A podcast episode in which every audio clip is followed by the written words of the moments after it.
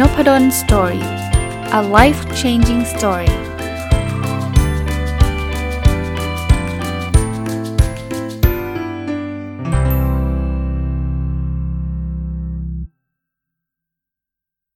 สวัสดีครับ ยินดีต้อนรับเข้าสู่นพดล Story Podcast นะครับ วันนี้เนี่ยอยากจะหยิบเรื่องหนึ่งนะครับที่มันเกิดขึ้นจาก session ในวิชา ที่ผมสอนที่ MBA ที่ธรรมศาสตร์นะครับ ผมสอนวิชา performance management and value creation นะ แล้วเมื่อวันเสาร์ที่ผ่านมาเนี่ย ได้เชิญคุณโบ๊ท ไผท ผดุงถิ่นนะครับ ซึ่งเป็น CEO ของ Builk นะก็จะเรียกว่าเป็นสตาร์ทอัพซึ่งตอนนี้ก็โตขึ้นจนกว่าจะจะเรียกได้ว่าเป็นไม่ไม่ใช่สตาร์ทอัพแล้วแหละนะครับ ก็มาเชิญเชิญคุณโบ๊ทมาเล่าเรื่องของการวัดผลในสตาร์ทอัพให้กับนักศึกษาได้ฟังเนี่ย คราวนี้ในระหว่างที่เล่าเรื่องเนี่ยคุณคุณโบ๊ทก็เล่าถึงชีวิตสตาร์ทอัพต่างๆ ด้วยนะ ไม่ได้เจาะเฉพาะเรื่องการวัดผล มาถึงสไลด์หนึ่งนะคุณโบ๊ทเขาอยากจะแชร์นะครับเออมันเป็นสไลด์ที่ผมถ่ายรูปมานะครับ คุณโบ๊ทเล่าให้ฟังว่าอันเนี้ยได้เครดิตมาจาก Professor Kartajaya นะครับ ซึ่งเป็นคนที่เขียนตำรา marketing คู่กับ Philip Kotler นะเขาบอกว่าเป็นพลังสองซีกในการขับเคลื่อนองค์กรครับคราวนี้ ผมผมผมอาจจะอยากชวนคุยทั้ง 2 มุมนะครับผมว่ามันคือพลังสองซีกในการขับเคลื่อนองค์กร แล้วมันก็เป็นพลังสองซีกในการขับเคลื่อนชีวิตเหมือนกันไอ้ไอ้ขับเคลื่อนองค์กรเนี่ยเดี๋ยวจะเล่าให้ฟังก่อนนะครับเพราะว่าเป็นเนื้อหาที่ผมคิดว่าเป็นประโยชน์กับองค์กร แล้วก็ในมุมของชีวิตเดี๋ยวผมจะจะจะเล่าให้ฟังเหมือนกัน ในมุมอันนี้คุณคุณโบ๊ทไม่ได้พูดนะผมแต่เขาเรียกว่าอะไรนะครับ เกิดความคิดขึ้นมาว่าเออจริง ๆ ชีวิตเรามันก็เป็นแบบนี้เหมือนกันเนาะเอาองค์กรก่อนเลยฮะ คือมันมันเป็นตัวย่อนะ คือมันมีโมเดล CIEL กับ PIPM ผมเอาตัวย่อมาเล่าให้ฟังก่อนนะครับ C ตัวแรกคือ creativity ที่แปลว่า ความคิดสร้างสรรค์ I เนี่ยคือ innovation ที่แปลว่า นวัตกรรมนะครับ E เนี่ยคือ entrepreneurship ที่มันแปลว่าความเป็นผู้ประกอบการ แล้วก็ L เนี่ยคือ leadership นะครับ ที่แปลว่าความเป็นผู้นำ ส่วนอีกโมเดลหนึ่งเขาเรียก PIPM เนี่ย P มามาจากคำว่า productivity ที่มันแปลว่าผลิตภาพนะ I คือ improvement แปลว่าการพัฒนาปรับปรุง แล้วก็ P คือ professionalism แปลว่าความเป็นมืออาชีพ แล้วก็ M คือ management ที่แปลว่าการจัดการนะ คือเวลาเราดูเนี่ยว่าบริษัทก่อนนะครับ บริษัทไหนจะใช้โมเดลไหนเนี่ยก็ขึ้นอยู่กับ stage ของบริษัท คุณโบ๊ทสรุปให้ฟังว่าสตาร์ทอัพช่วงแรกๆเนี่ย มักจะอยู่ในโมเดลของ CIEL นะคือพูดง่ายๆว่าถ้าคุณเป็นบริษัทที่ก่อตั้งเนี่ยคุณเน้นความคิดสร้างสรรค์ คุณเน้นเรื่องของนวัตกรรม คุณเน้นของความเป็นเถ้าแก่ ผู้ประกอบการ แล้วก็คุณเน้นในเรื่องของความเป็นผู้นำนะเพราะนั้นสตาร์ทอัพยังไม่ต้องมีระบบอะไรมากหรอกลุยนะเอาอะไรใหม่ๆ ทดลองลองไม่ได้ไม่ work เลิกทำใหม่อะไรเงี้ยมันจะเป็นลักษณะแบบนี้ในช่วงแรก เนื่องจากคุณโบ๊ท พาบิวเนี่ยไต่ไต่มาจากสตาร์ทอัพเล็กๆ จนกระทั่งกลายเป็นคุณโบ๊ทบอกไม่ชอบคำว่า corporate นะ แต่ว่ามันรูปร่างหน้าตามันจะกลายเป็น corporate แหละ มันเป็นบริษัทใหญ่แล้วเนี่ย คุณโบ๊ทก็เลยผ่านกระบวนการ CIEL มาก่อน แต่พอมาถึงจุดหนึ่งนะครับ มาถึงจุดหนึ่งเนี่ย คุณโบ๊ทบอกว่ามันมันมันจะต้องเริ่มเปลี่ยนละ เพราะคุณเริ่มเป็นบริษัทใหญ่แล้ว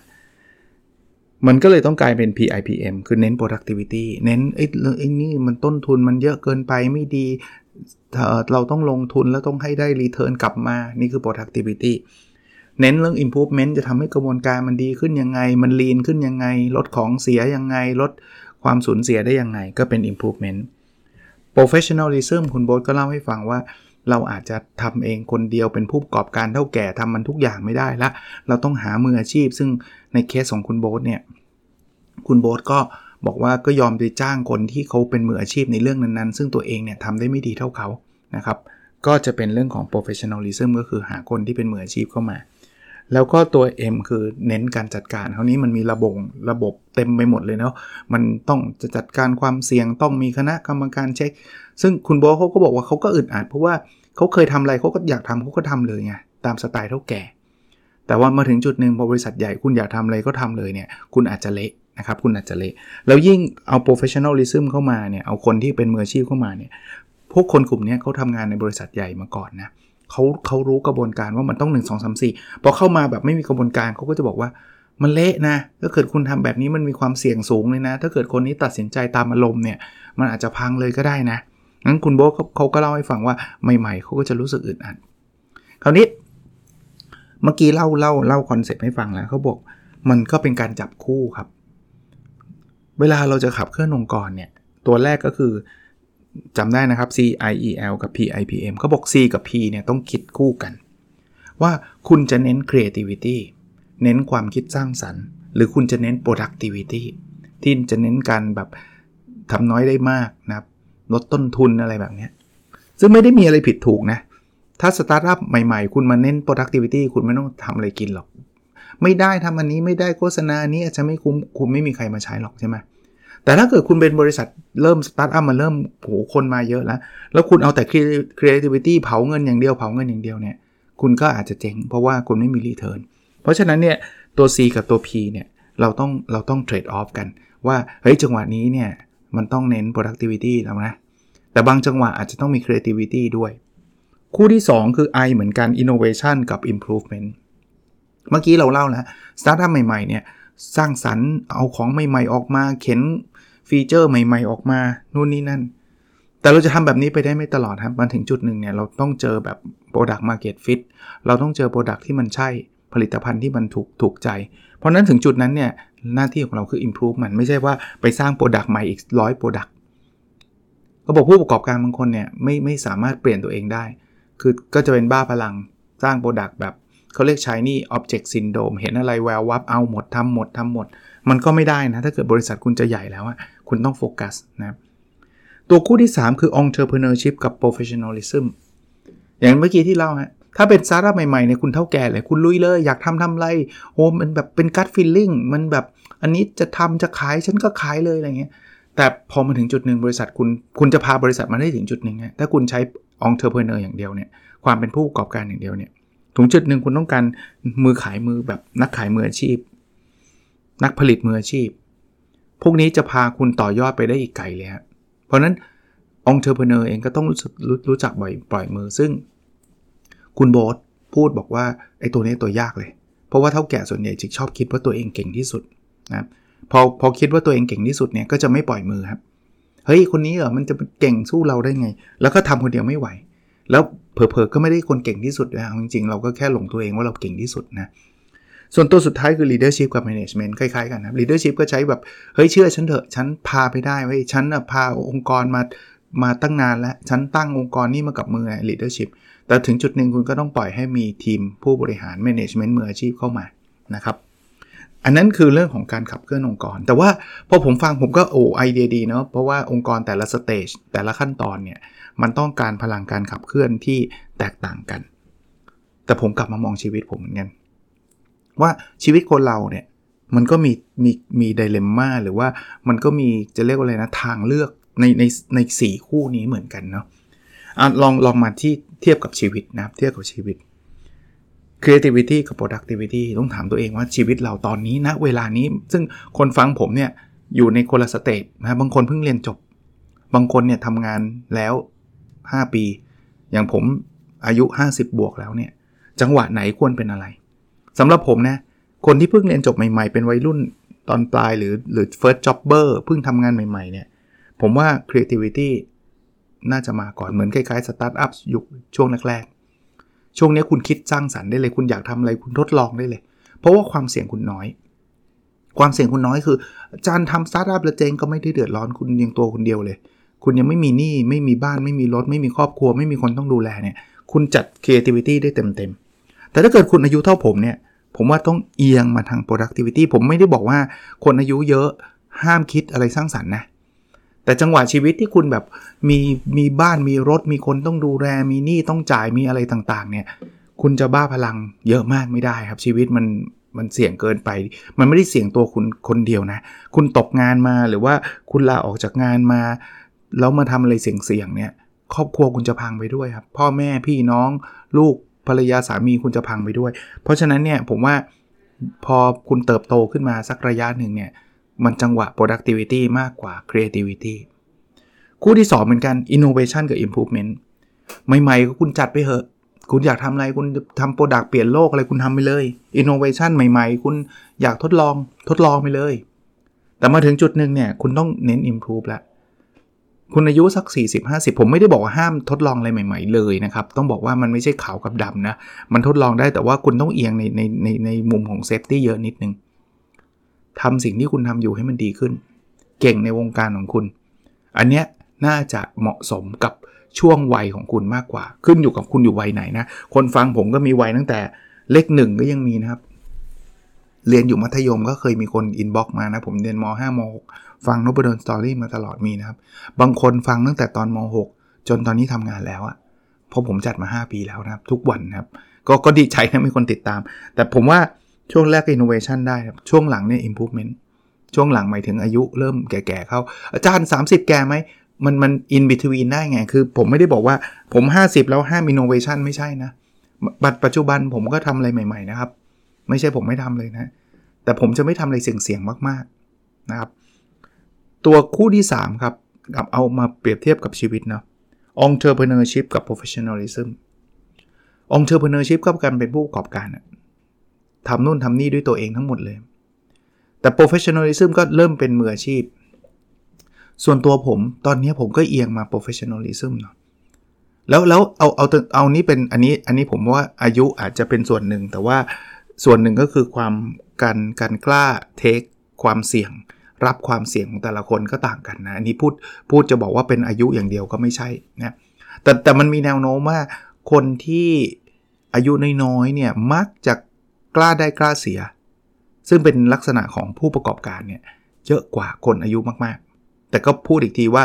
มันก็มีอายุน้อยๆคอนเซอร์เวทีฟก็มีอายุมากๆกล้าได้กล้าเสียก็มี แต่ว่าส่วนตัวผมเนี่ยผมก็จะเป็น professionalism มากกว่า entrepreneurship ไม่ใช่ว่าผมไม่ทำเลย อย่างที่ผมบอก ผมก็ทำธุรกิจหลาย ๆ อย่างเหมือนกัน แต่ว่ามันจะเป็นธุรกิจที่มันไม่เสี่ยงมาก สังเกตการซื้อหุ้นก็ได้ฮะถ้าเป็นเด็ก ๆ หน่อยเนี่ยอาจจะโหสวิงกันสุดฤทธิ์หุ้นแบบบวกกันวันละ 30%หรือลบกันวันละ 30%นะหุ้นของกลุ่มวัยรุ่นเนี่ยส่วนใหญ่จะเป็นกลุ่มนี้ซะเยอะไม่ได้บอกทุกคนนะแต่หุ้นของกลุ่มอายุ 50-60 จะเป็นแบบดูน่าเบื่อเลยอะ BI แบบระยะยาวอะไรเงี้ยซึ่งซึ่งอันนี้ก็เป็นเป็นอีกมุมมองหนึ่งนะครับ ส่วนตัวสุดท้ายคือ leadership กับ management ตรงนี้อาจจะไม่ได้เกี่ยวกับอายุมากนักนะครับ แต่ว่าในมุมมองของความเป็น leadership ก็คือ คุณจะเห็นเด็กวัยรุ่นที่จะลุกขึ้นมานำกลุ่มคนทำนู่นทำนี่ซะมากโดยที่ระบบไม่ค่อยไม่ค่อยดีนักนะการบริหารจัดการมันไม่ค่อยเป็นระบบระเบียบเท่าไหร่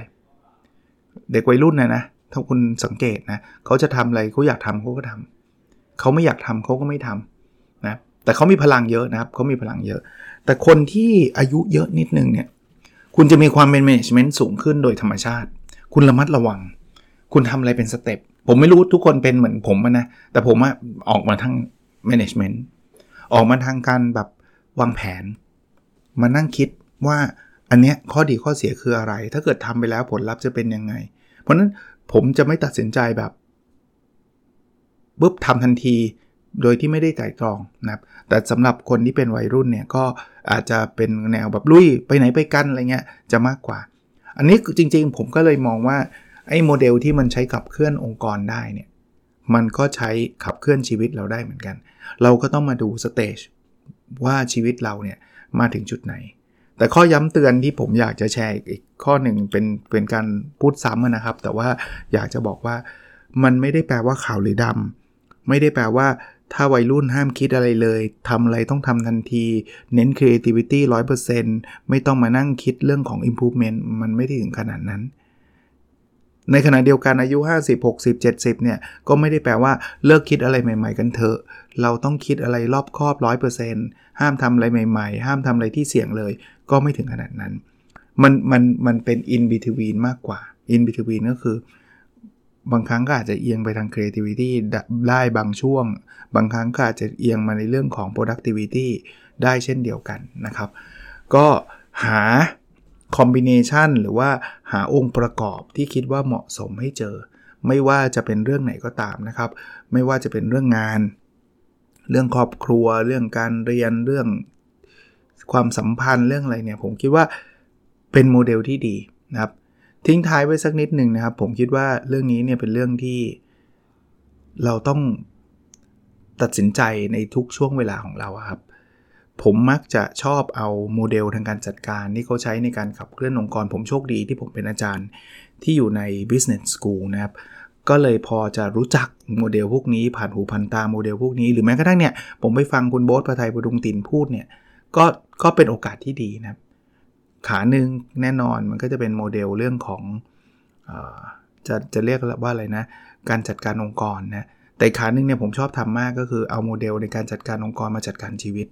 ผมผมมองว่าชีวิตเนี่ยมันเป็นยูนิตเล็กๆ ขององค์กรนะครับ มันเหมือนองค์กรเล็กๆ อย่างนี้ดีกว่านะครับ โอเค เรื่องสุดท้ายอยากประชาสัมพันธ์สำหรับท่านที่สอบถามมา ผมยังไม่มีเวลามาโพสต์แบบเป็นเรื่องเป็นราวแบบแบบ เต็มที่นะครับ แต่ว่าอยากจะเรียนแจ้งให้ทุกท่านทราบว่าตอนนี้หนังสือเล่มที่ 2 ของปีนี้นะครับ เป็นเล่มที่น่าจะ 18 หรือ 19 แล้วนะครับ ที่ผมออกมานะครับ ตอนนี้ออกวางจำหน่ายแล้วในร้านหนังสือที่เพิ่งมาบอกจริง ๆ ก็ทยอยบอกไปบ้างนะ แต่ว่าวันที่บอกบางทีผมไปร้านหนังสือก็ยังไม่วางแต่ตอนนี้น่าจะวางครบทุกร้านแล้วล่ะนะครับชื่อหนังสือคืออะไรที่คนสำเร็จมีเหมือนกัน The Success Factor นะครับ พิมพ์เป็นหนังสือผมเองนะครับ พิมพ์โดย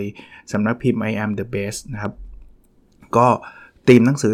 เดี๋ยวเดี๋ยวผมมารีวิวทั้งทั้งตอนเลยแล้วกันนะครับ แต่ว่าทีมหนังสือหลักๆ ก็คือว่า ผมไปอ่านหนังสือเรื่องการจะเรียกว่าอะไรพัฒนาตัวเองบริหารองค์กรอย่างที่ผมผมเล่าให้ฟังเมื่อกี้แล้วผมก็เจอธีมหลักๆ ผมก็เอาผมก็เขียนสรุปเคยอ่านในเพจผมใช่ไหม50ข้อที่ได้ข้อข้อคิดที่ได้จากหนังสือเล่มนี้ 15 ข้อคิดที่ได้จากหนังสือเล่มนี้อะไรเงี้ยผมทำแบบนี้มาเป็นแบบเป็นร้อยๆเล่มอะ แล้วผมก็เอาไอ้พวกเนี้ยเข้าโปรแกรมฮะ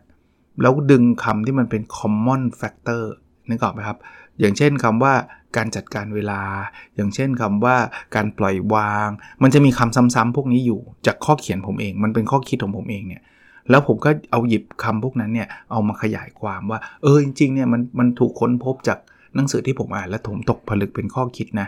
ก็เลยกลายเป็น 40 ข้อคิดครับ ที่ผมคิดว่าคนที่ประสบความสำเร็จ ซึ่งมันผ่านการอ่านหนังสือเนี่ยนะครับหนังสือเขาก็เล่าเรื่องราวที่คนประสบความสำเร็จเขาทำกันเนี่ยน่าจะเป็นอีกอีกหนึ่งวิธีการในการ extract หรือว่าสกัดไอ้ปัจจัยเหล่านี้ออกมานะครับเล่าสั้นๆแบบนี้ก่อนแล้วเดี๋ยววันหลังมีโอกาสนะมันจะเล่าหนังสือเล่มนี้ให้ฟังนะครับ โอเคครับ แล้วเราพบกันในสดถัดไปนะครับ สวัสดีครับ